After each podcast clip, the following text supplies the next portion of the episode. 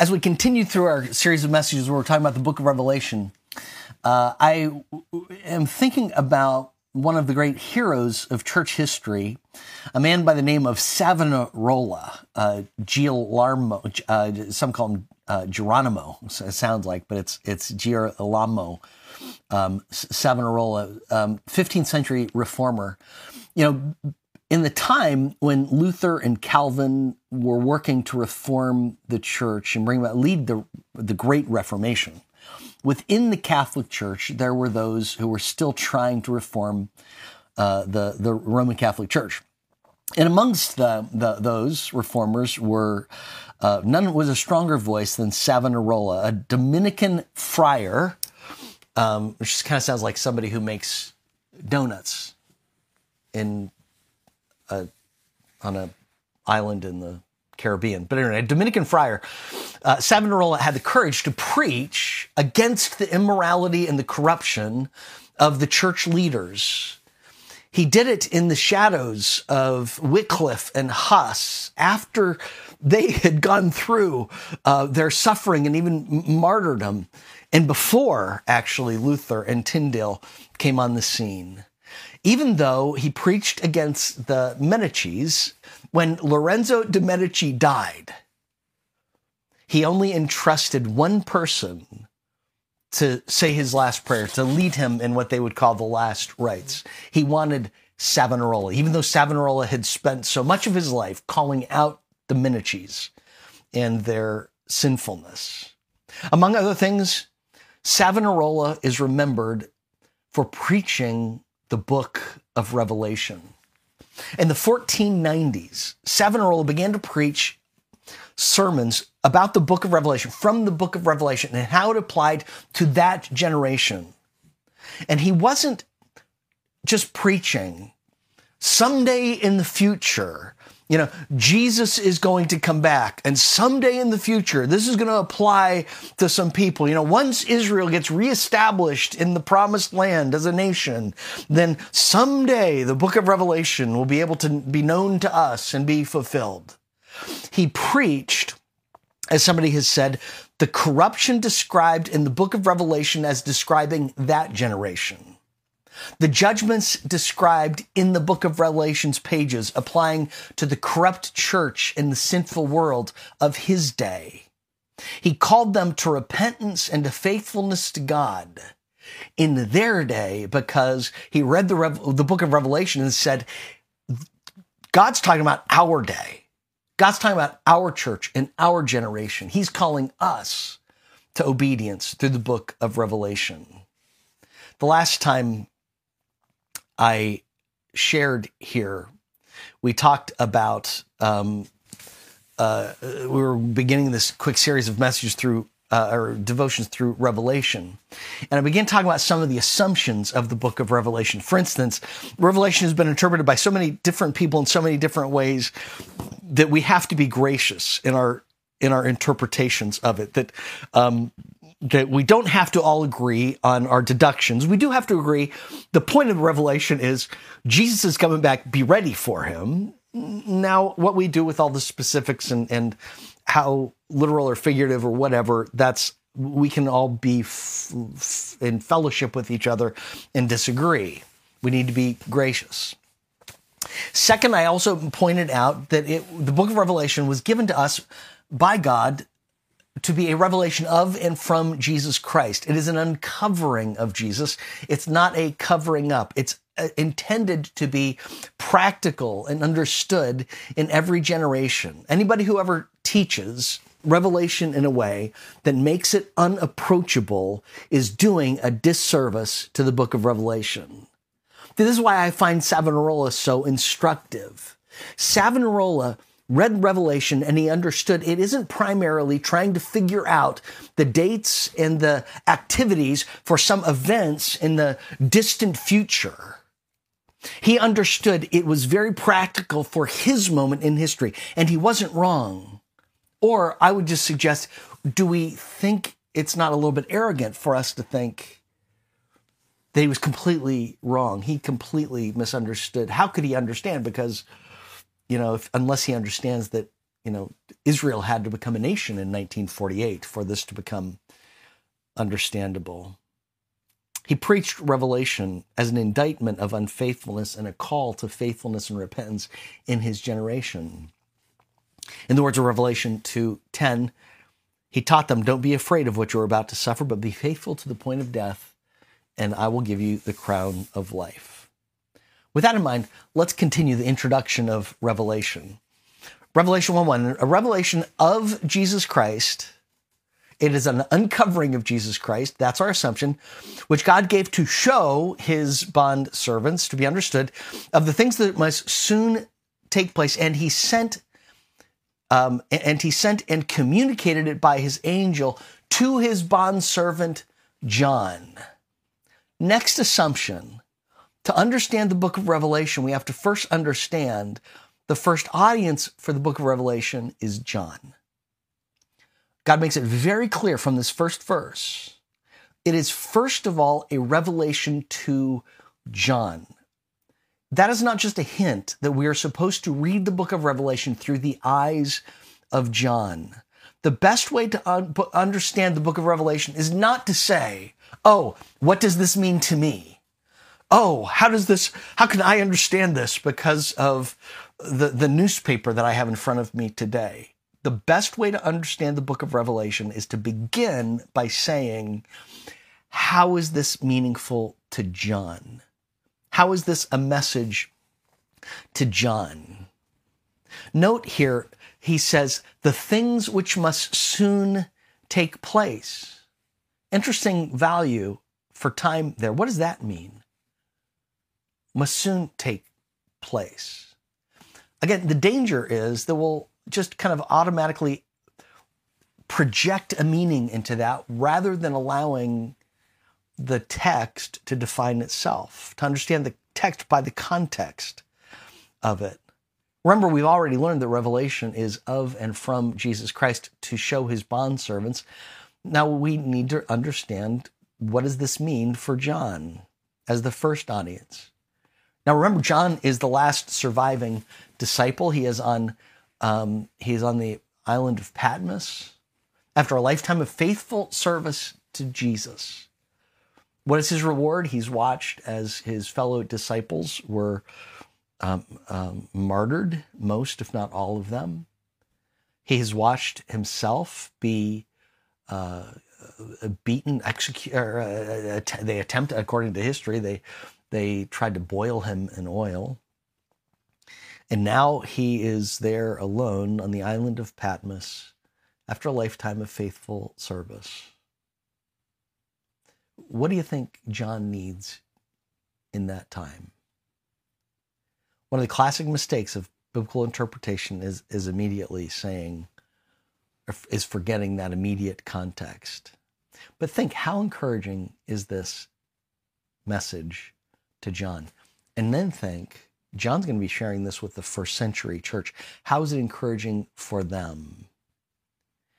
Um, I'm probably going to say this again. Any interpretation of the book of Revelation that makes it a closed book for John and for the first century church and for other Christians in the past uh, is an interpretation that I think has to be taken with suspicion. Verse 2 by his angel to his servant John, who testified to the word of God. Underword, underline that word testified to the word of God and to the testimony of Jesus Christ, everything that he saw. You are going to see that word testify or testimony throughout the book of, of, of Revelation.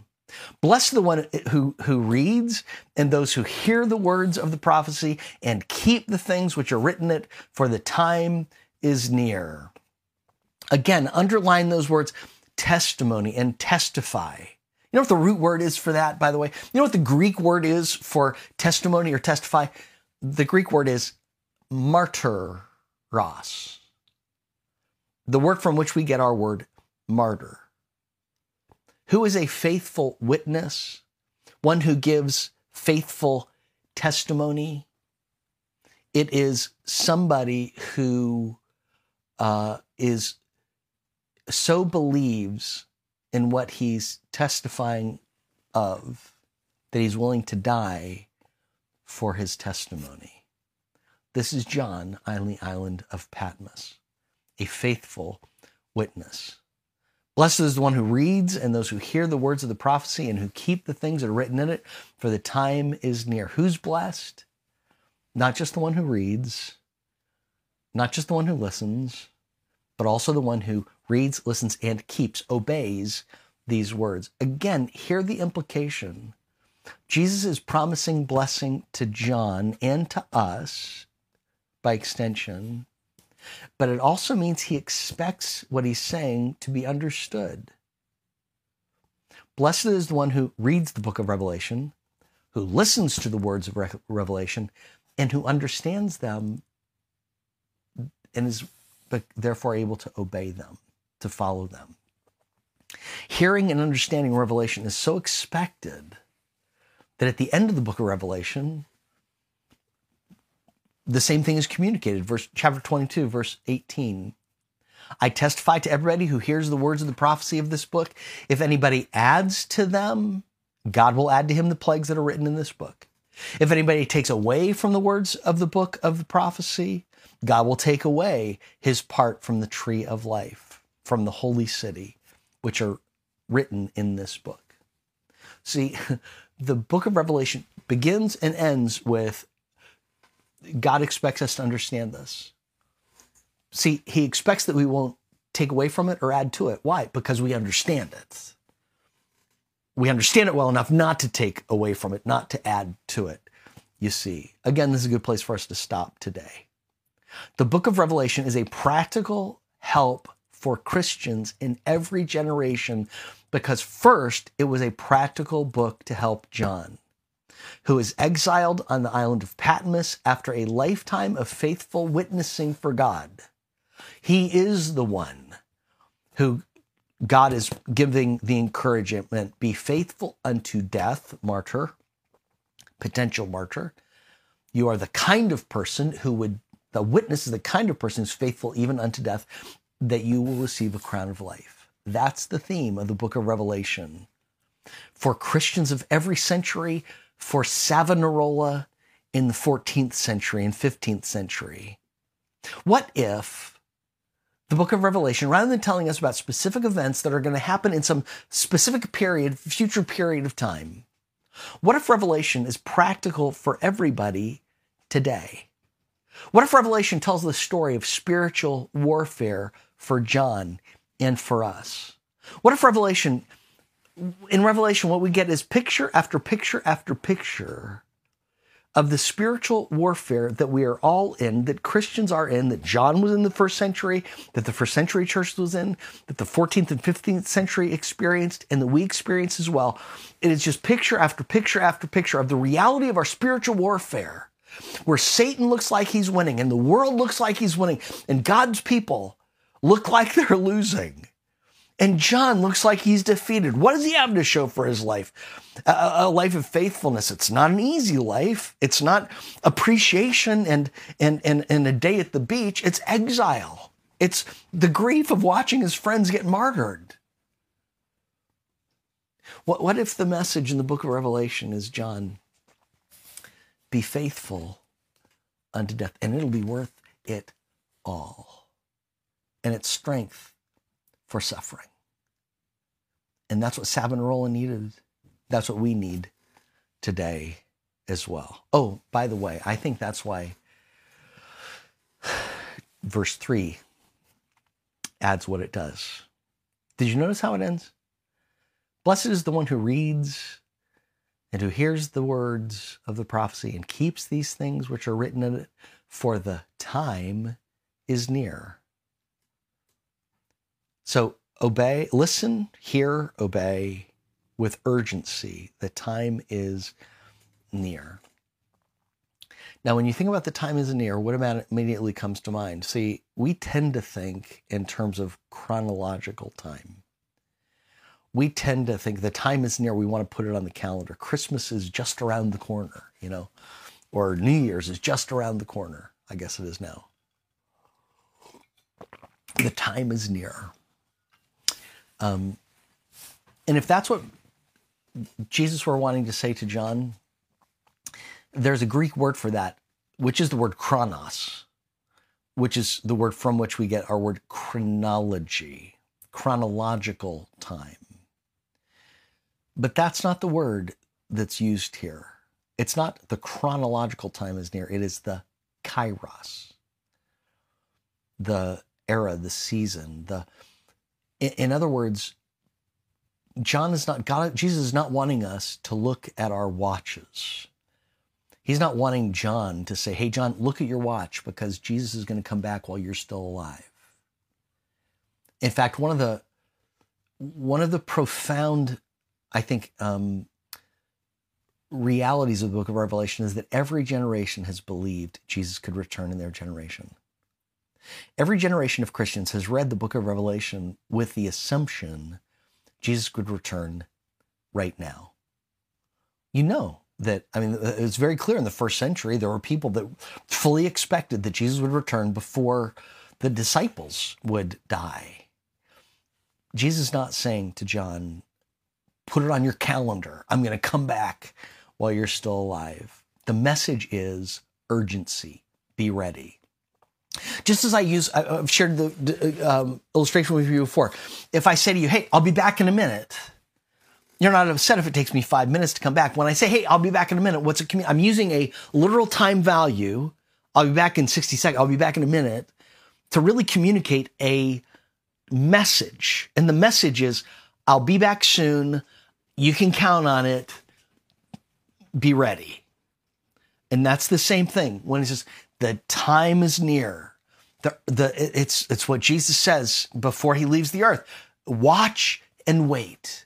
Be ready. One of the warnings throughout the uh, New Testament um, is that Jesus will return how? As a thief in the night. But Paul says in Thessalonians, but he should, but don't let him come as a thief in the night because you're ready for those who are ready, he doesn't come as a thief in the night because you're uh, uh, uh, in the night because you're ready. And so the same thing when he says the time is near, he's saying, "You be ready." Understand what I'm saying to you is true, and you can take it to the bank and know that I am coming back. Book of Revelation ends the same way. Revelation 2020, he who testifies to these things says, Yes, I am coming quickly. Amen. Come, Lord Jesus. Now, that's not a lie because Jesus didn't return in the first century. It's not a lie that because Jesus hasn't returned for 20 centuries. The message is clear. He's coming quickly. He's coming, and you can count on it. You can be assured. Don't doubt. Jesus could come at any time. Live ready. Live every day with the attitude of, He's coming soon. Even so, Lord Jesus, come. What would it look like for you today to live as a faithful witness who's ready, always saying, Even so, Lord Jesus, come? Perhaps today. Would it change your life if you lived with that kind of urgency for Jesus' return? Think of the Savonarolas. Think of the martyrs like John Huss, who did not love life so much, but loved Jesus more, and so gave everything for him. John Huss, if I would conclude with this, lived in a time when the church was so corrupt, leaders were sinful. There were actually three popes at the time, each was def- denying the other. They sold indulgences. They didn't allow people to take of both emblems in the communion. Huss dared to challenge all of those things, even, I mean, and, and to challenging transubstantiation got him in big trouble, but uh, got him arrested and jailed and tortured and eventually executed. But Huss said, Seek the truth. Before his execution, he said, Seek the truth, listen to the truth, learn the truth, love the truth, tell the truth, defend the truth, even in death. That's the message of the book of Revelation. That's the message that we get from Jesus in the book of Revelation. Before his execution, looking to Jesus, Huss said, What I've taught with my lips, I now seal with my blood. Faithful witness, faithful unto death, burned at the stake, knowing that he would receive the crown of life. In view of Revelation, what would it look like for you to live as a faithful witness today? Anybody you need to forgive? Any priorities that you need to rearrange? Any boldness you need to hang on to? How would it influence your worry today if you really believed Jesus could return any moment? How would it affect your passion for evangelism, the way that you treat your time, your money, your abilities? Revelation 2:10 Don't be afraid of what you are about to suffer, be faithful to the point of death and I will give you the crown of life. Heavenly Father, we thank you for your word. Help us to be faithful witnesses, knowing you could return. And so we say with we say with book of Revelation, Lord, even so, Lord, come. Come, Lord Jesus. To Christ I pray. Amen. Next time we'll pick it up there.